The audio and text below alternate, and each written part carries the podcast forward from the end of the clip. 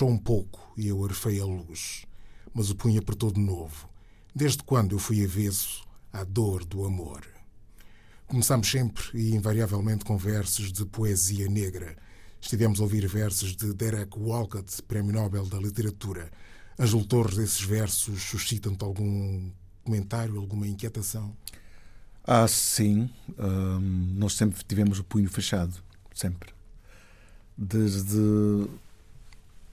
Eu acho que desde que existe a humanidade, a raça negra tivemos sempre de punho fechado. Sempre.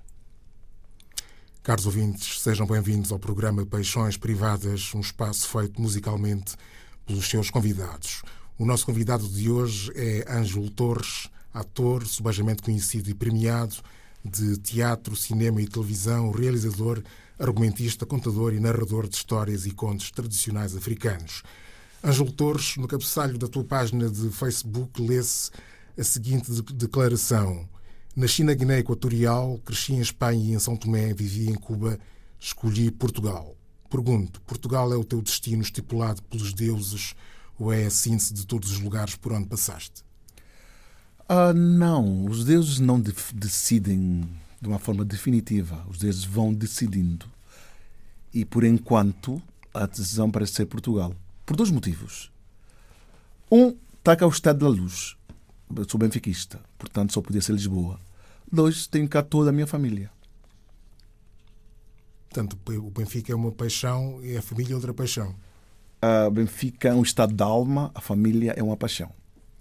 E Cuba moldou-te politicamente? Ah, sim. Eu fiz homem em Cuba. Toda a minha estrutura de pensamento é cubana. É cubana. Mas infligiu-te paixão política? Fala-nos fala um pouco de política. Como é que tu és politicamente? Eu sou de esquerda e, para alguns, de esquerda radical, de extrema mesmo. De extrema esquerda? Para alguns. Mas eu, eu, sou, eu sou de esquerda. Mas o que é que isso quer dizer? Para alguns amigos meus, sou demasiado extremo. O que é, que, é, isso de ser de esquerda? Ser de esquerda é dividir o mundo de forma equitativa, com equidade. A distribuição da riqueza ser feita de uma forma equitativa. Cada um, cada um segundo as suas necessidades e cada um segundo os seus, os seus direitos. Agora, o, o lado direito faz, faz ao contrário. Quem, quem nos atribui esse direito para a esquerda, pelo menos a minha esquerda, é a nossa necessidade é que vê o lado equitativo desses teus direitos. Agora, quem julgue pelo simples facto, por ABC de motivo, vamos, vamos ver. Se um médico está casado, tem um filho e uma mulher, por que é que ele tem que viver numa casa de cinco quartos quando um operário está casado e tem cinco filhos? É que tanto o operário como o médico, ambos são necessários para a sociedade, cada um atendendo o, o seu, o, a sua responsabilidade e o, e, e o seu trabalho. Tem a ver com a necessidade, o direito das pessoas deve ser atribuído atendendo à sua necessidade. Porque é que Há quem diga que isso não traz produtividade, etc. E qual, não sei. É, é uma discussão para ser tida num programa de 10 horas. Ok. Movimentas-te linguisticamente, até por razões familiares, entre o espanhol e o português, como já percebemos. No limite, também dirias, como Fernando Pessoa, que a tua pátria é a língua portuguesa? Hoje depende. Depende. Eu deito-me a pensar em português e acordo a falar em espanhol e o vice-versa. As duas línguas são, são, são a minha pátria.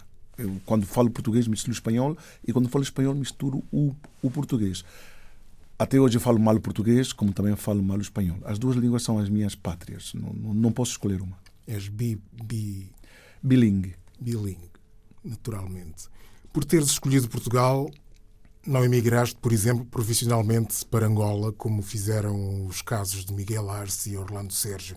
Escolheste Portugal, portanto, para viver e para morrer. Volto a repetir, os deuses estão sempre decidindo. Não sei, posso morrer aqui, como morrer em Santo Tomé, como morrer em Cuba, ou morrer aqui na vizinha Espanha, que foi a minha primeira metrópole. Não sei, não sei. Se me perguntarem aonde eu gostaria de morrer, como diria o Che Guevara, onde me encontre a morte, bem-vindo seja. Vamos ouvir a tua primeira paixão musical, Não Te Esqueces dos África Negra. Não me esqueço dos Áfricas Negras. Tem a ver com a minha infância. E, bom, o Santo Tomé, eu cresci ouvindo falar de Santo Tomé. eu sou santomense por educação. E África Negra, esses quatro anos que eu vivi em Santo Tomé, África Negra é África Negra.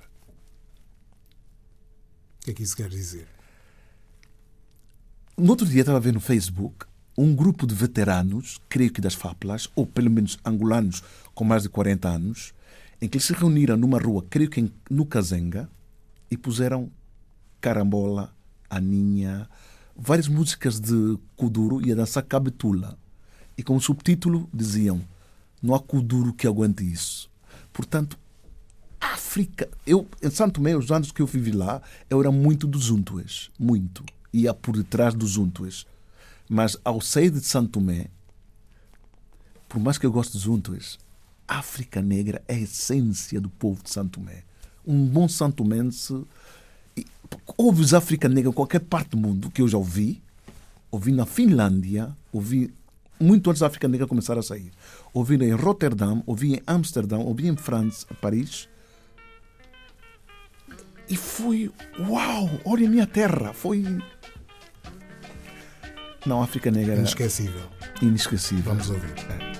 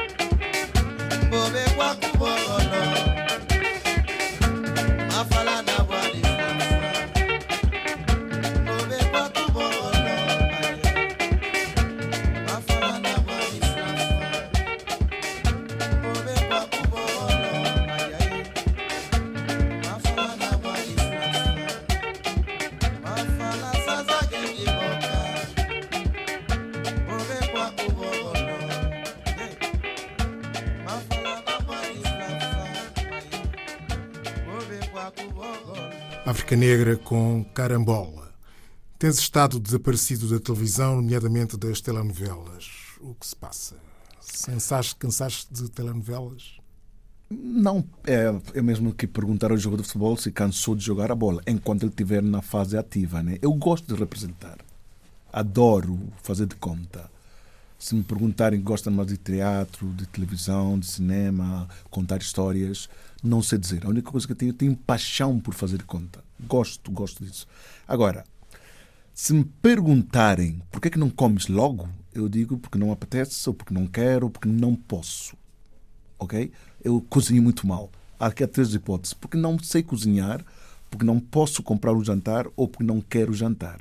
Nesse caso, se a televisão fosse minha, eu poderia responder.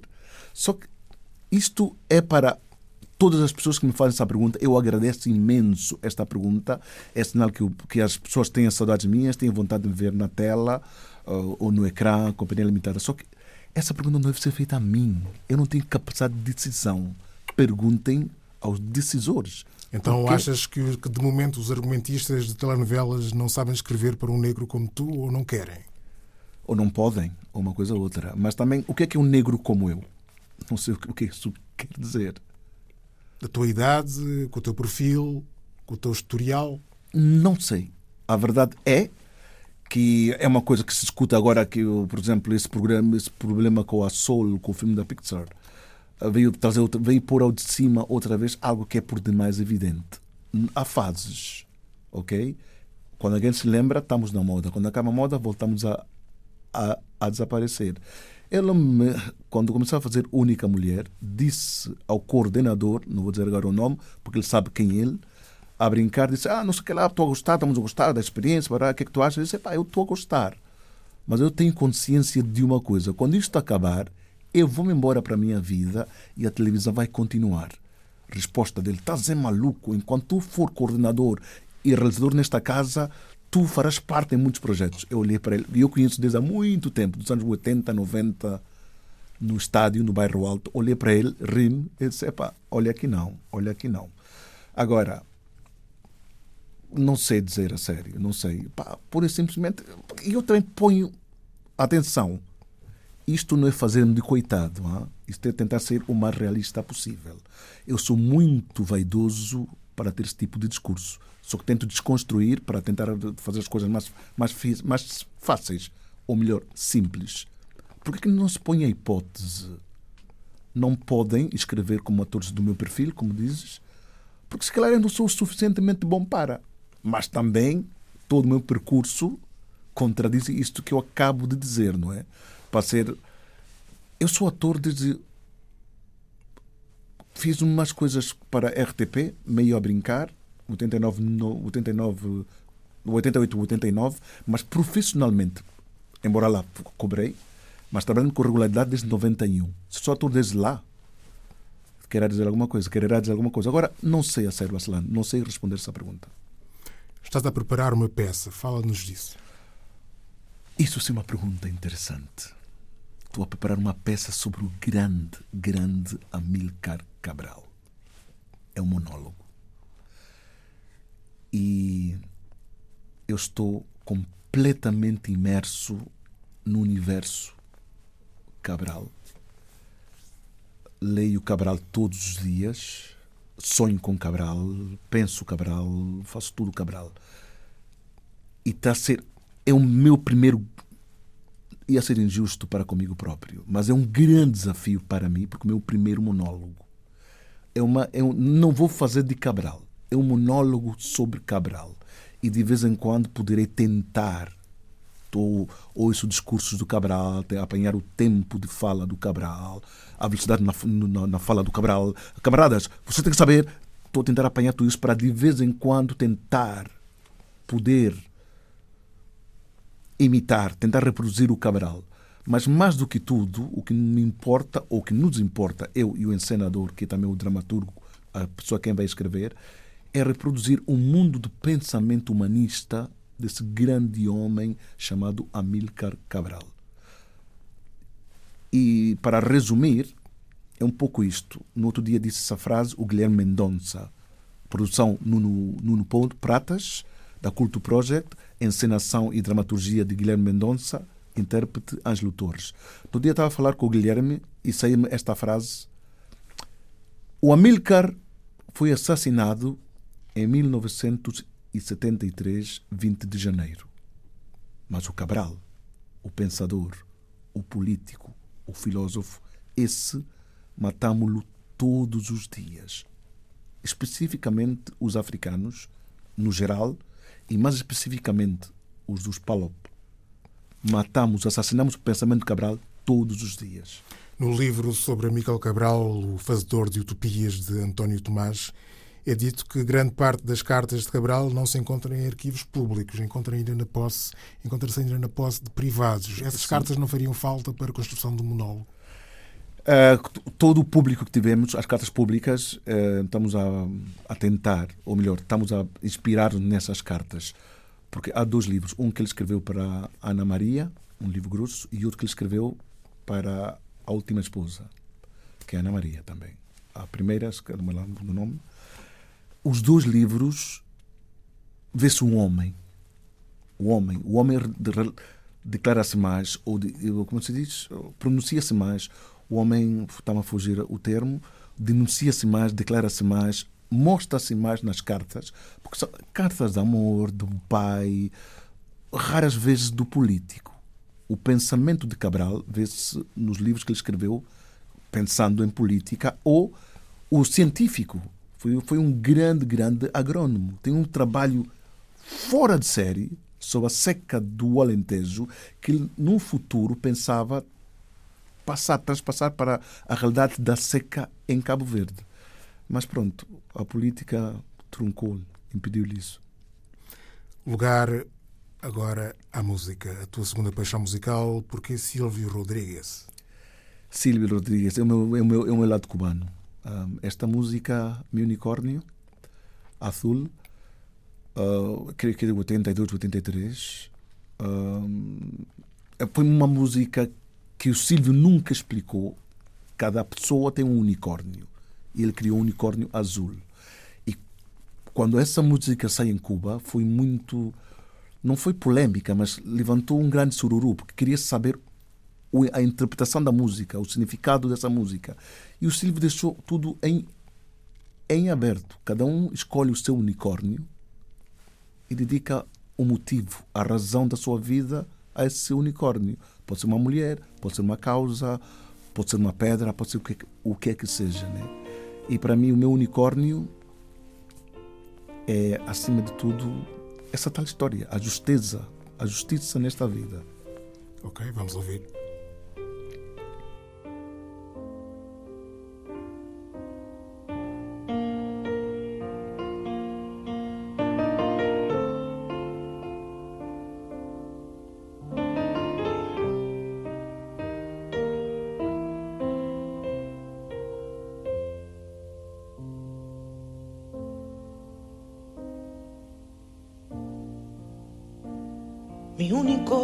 Azul ayer se me perdió. Pastando lo dejé y desapareció.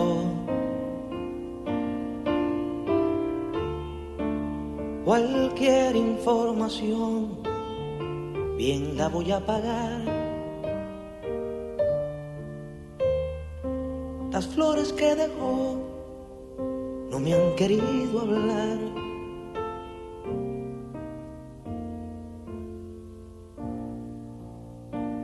Mi unicornio azul ayer se me perdió.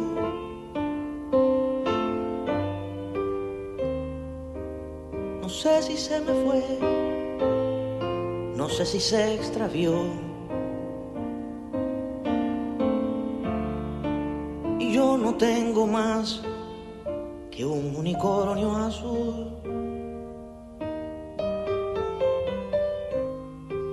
Si alguien sabe de él, le ruego información.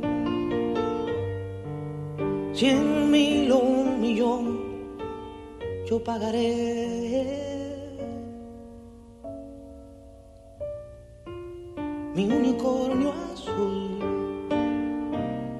Se me ha perdido ayer,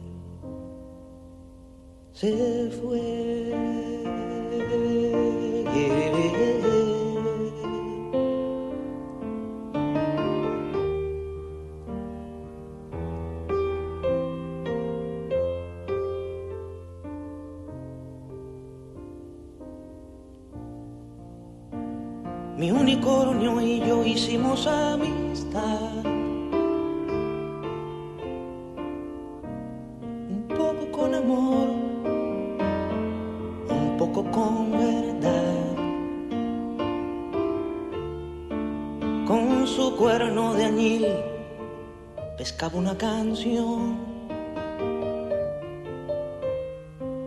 Saberla compartir era su vocación.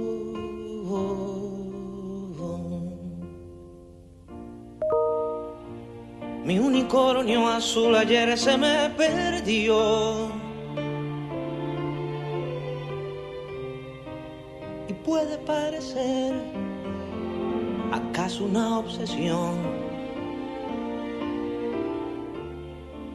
Pero no tengo más que un unicornio azul. Y aunque tuviera dos, yo solo quiero aquel. Cualquier información la pagaré. Unicornio azul se me ha perdido ayer. Se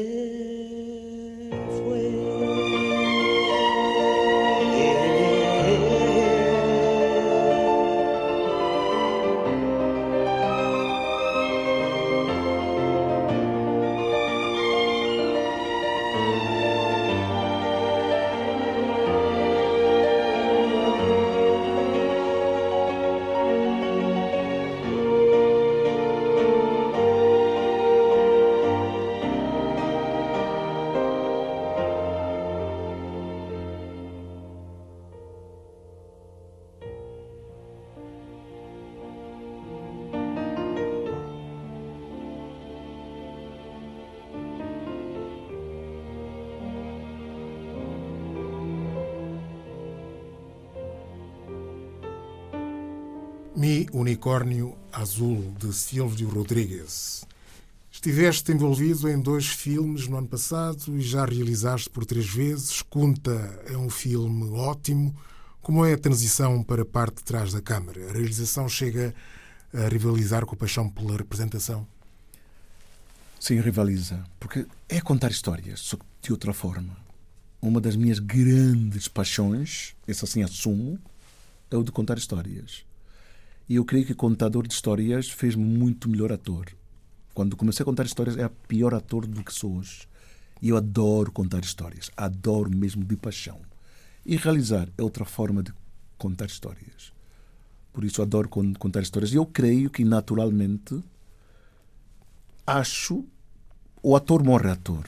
Mas se eu pudesse, estaria a realizar muito mais. Os contos são uma espécie de eterno retorno à magia da infância e uma expressão próxima da essência da alma humana? Achas isso? Acho não, tenho certeza.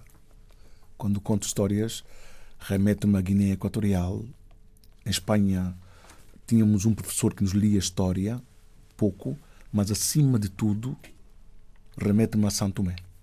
O contar histórias. Reboque, o quintal da minha avó, com a minha avó ou os outros quando conto histórias, vejo a cara do Lulu, vejo a cara do Zé, vejo a cara do Ângelo, vejo a cara da Neca, vejo a cara da, da Giza, vejo a cara da Guida, vejo a cara da Filipa, vejo a tia Helena chatear-nos, vejo o Vitor, vejo, vejo todo esse mundo, esse universo todo. Visita-me cada vez que eu conto histórias no escuro da noite no quintal. Mas contas histórias apenas histórias africanas ou histórias universais? Universais. Conto histórias que eu gosto não é só africanas. Mergulhemos em mais uma paixão musical, eterno, o eterno Bob Marley. Porquê? Bob Marley. Olha, está aí um profeta. Infelizmente não o reconhecemos como tal. Basta ouvir as letras do Bob. Bob é um profeta. É um homem que tudo que fosse injustiça o incomodava. Ele criou em nome disso e por causa disso. E mais do que tudo, ele tinha a causa africana como uma bandeira era um dos unicórnios do Bob, a causa africana e a causa negra no geral. E era um profeta, ele professava a justiça, o amor, a equidade um, e a irmandade entre os homens. Bob Marley, para mim, foi um profeta. Vamos ouvir Bob Marley com Redemption Song.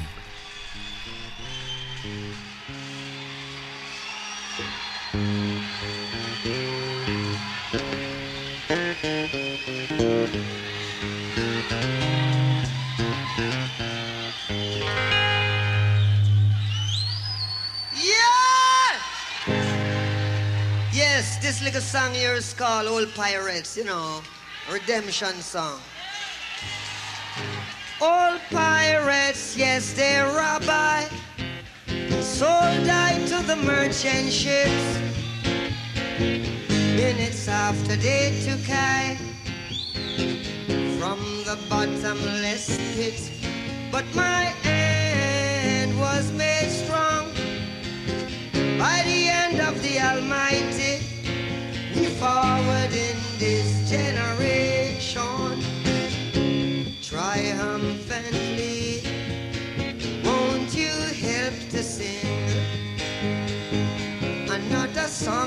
Freedom. Cause all I ever have redemption songs, children. Redemption songs. Emancipate yourself from mental slavery. None but ourselves can free our mind. Have no fear for atomic energy. Cause none of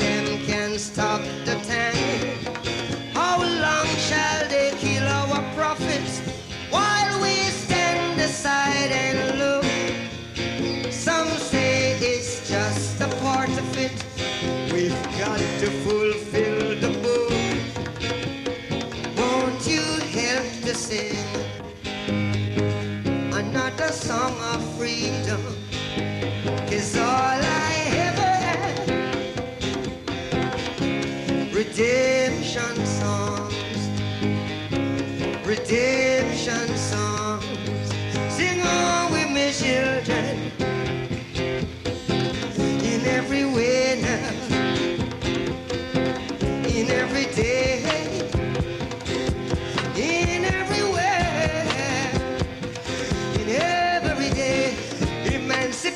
yourself from mental slavery.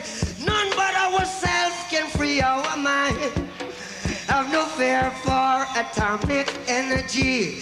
Cause none of them can stop the time. How long shall they kill our prophets while we stand aside and look? Some say it's just a part of it. We've got to fulfill the you help to sing? Oh, another song of freedom. Yes, yeah. All I ever have, did you know? Redemption songs. Sing the harmony. Redemption songs. Sing on with me, children. In every way now. In every day.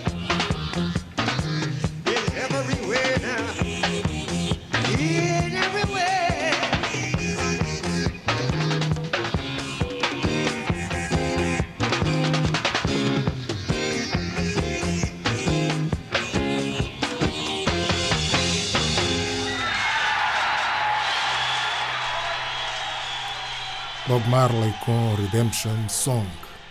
Outras paixões ainda, parece que há duas mulheres na tua vida que te ocupam intensamente, a tua filha e a tua mãe. Fala-nos delas. És um homem de mulheres?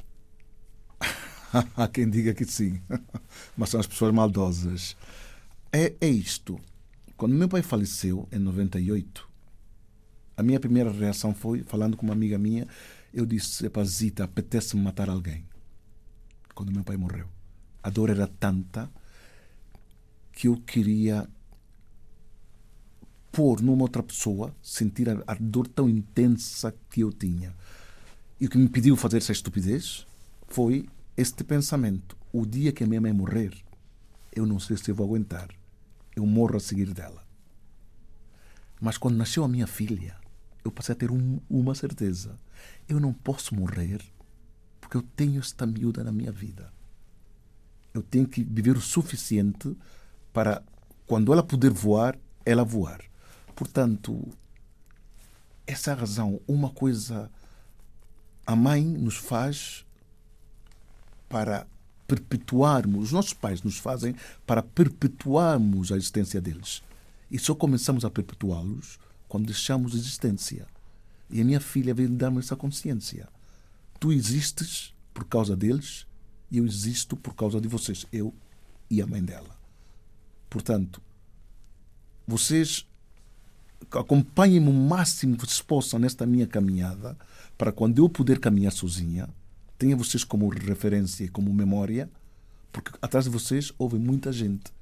E eu quero deixar isto. Se ela tiver filhos um dia, ela vai continuar a fazer com que eu e a mãe dela continuemos a existir, como eu fiz meu pai e a minha mãe continuarem a existir.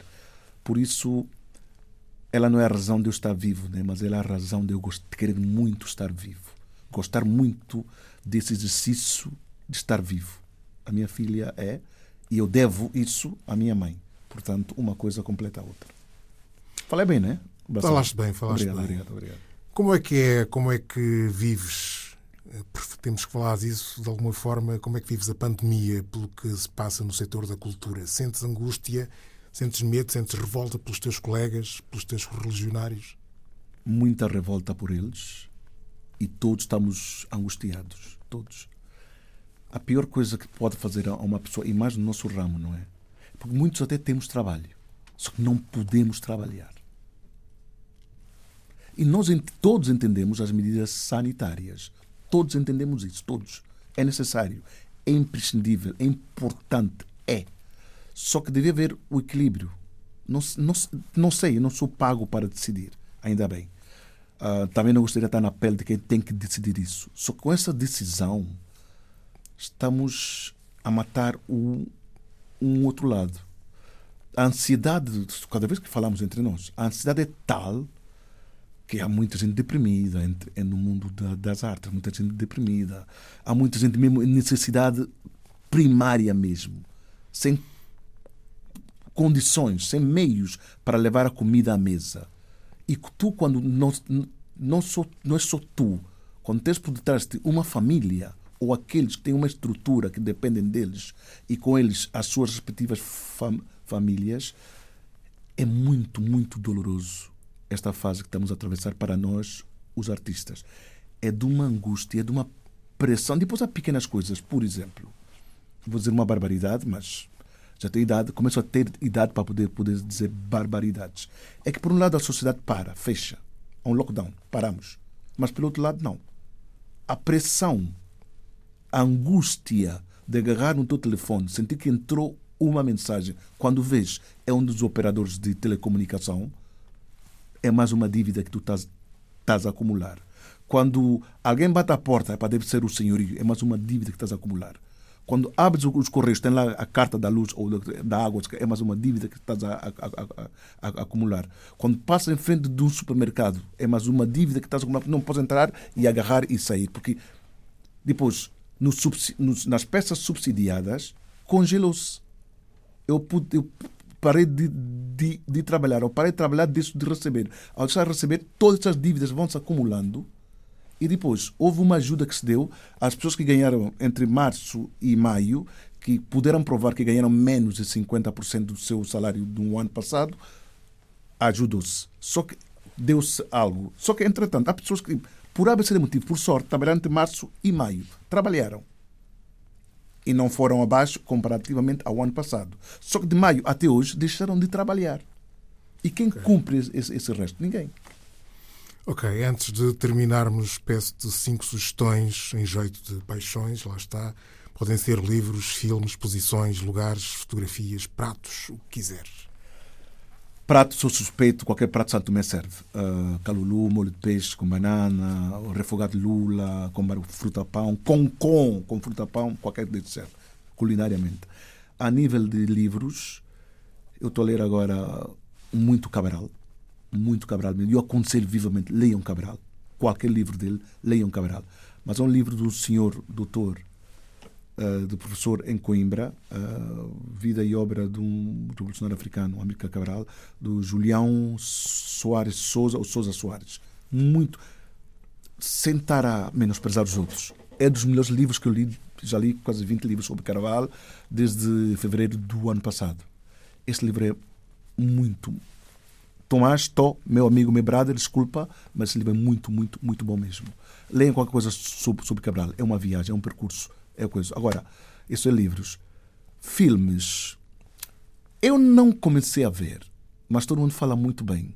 O filme do filme, a série da Netflix sobre Lupin, Marcel Lupin, feita por Omar Sy, dizem que é maravilhoso, perfeito. Portanto, vale, vale, vale que vale a pena. Sítios, sou animal de, de hábitos, né? Meu spot em Lisboa são dois, Tabernáculo e o Social B. Não é por serem de amigos meus, é o melhor spot de Lisboa. Boa música, boa comida e bom sítio para estar com, com amigos. Falta mais o quê? Isso são paixões. Ah, depois tem a minha grande paixão, como já, já se percebeu, né? É, hoje por hoje, a Covid, essa pandemia, esse lockdown, trouxe a mim duas coisas muito importantes. pude passar muito tempo com, com a minha mãe. Dividimos. Para ela não ficar sozinha, eu fui viver com ela. E através desse encerramento, tive muito tempo de qualidade com ela. E a minha mãe é minha mãe desde os 56 anos que eu tenho. Foi só minha mãe. E graças à pandemia, pude conhecer a mulher que há por detrás da minha mãe. Ela foi jovem, foi adolescente, foi criança. Ela teve uma mãe, teve um pai, teve irmãs. Teve... Eu pude conhecer tudo isso graças à pandemia. E hoje sou filho da minha mãe e muito amigo dela. E pelo outro lado, deu-me tempo de qualidade para com a minha filha, e claro, a mãe dela. Uh, eu acho que eu e a minha filha hoje sou mais pai do que ela, sou mais pai para ela, porque ela descobriu o homem que há por detrás do pai. Eu não sou só o pai dela, sou pai e amigo também, graças às medidas sanitárias do, do Covid. Ok, e agora sim, para terminarmos, a tua última paixão musical, os inevitáveis Kassav, também não te esqueces deles? impossível, Braças. Ah, desculpa, Braçalano. Impossível, impossível. Os Kassav nos acompanham desde 82. Marcou a passagem da adolescência para a idade adulta e acompanham-nos na sua toda idade adulta. Então, nos períodos da nossa vida, há sempre uma música do Kassav que te liga a um período especial da tua vida. Sempre. Por isso, os Kassav estão para nós como os Beatles estão para o rock. Por isso, os caçavos são eternos. Ângelo Torres, muito obrigado por ter sido convidado do Paixões Privadas. Muito obrigado.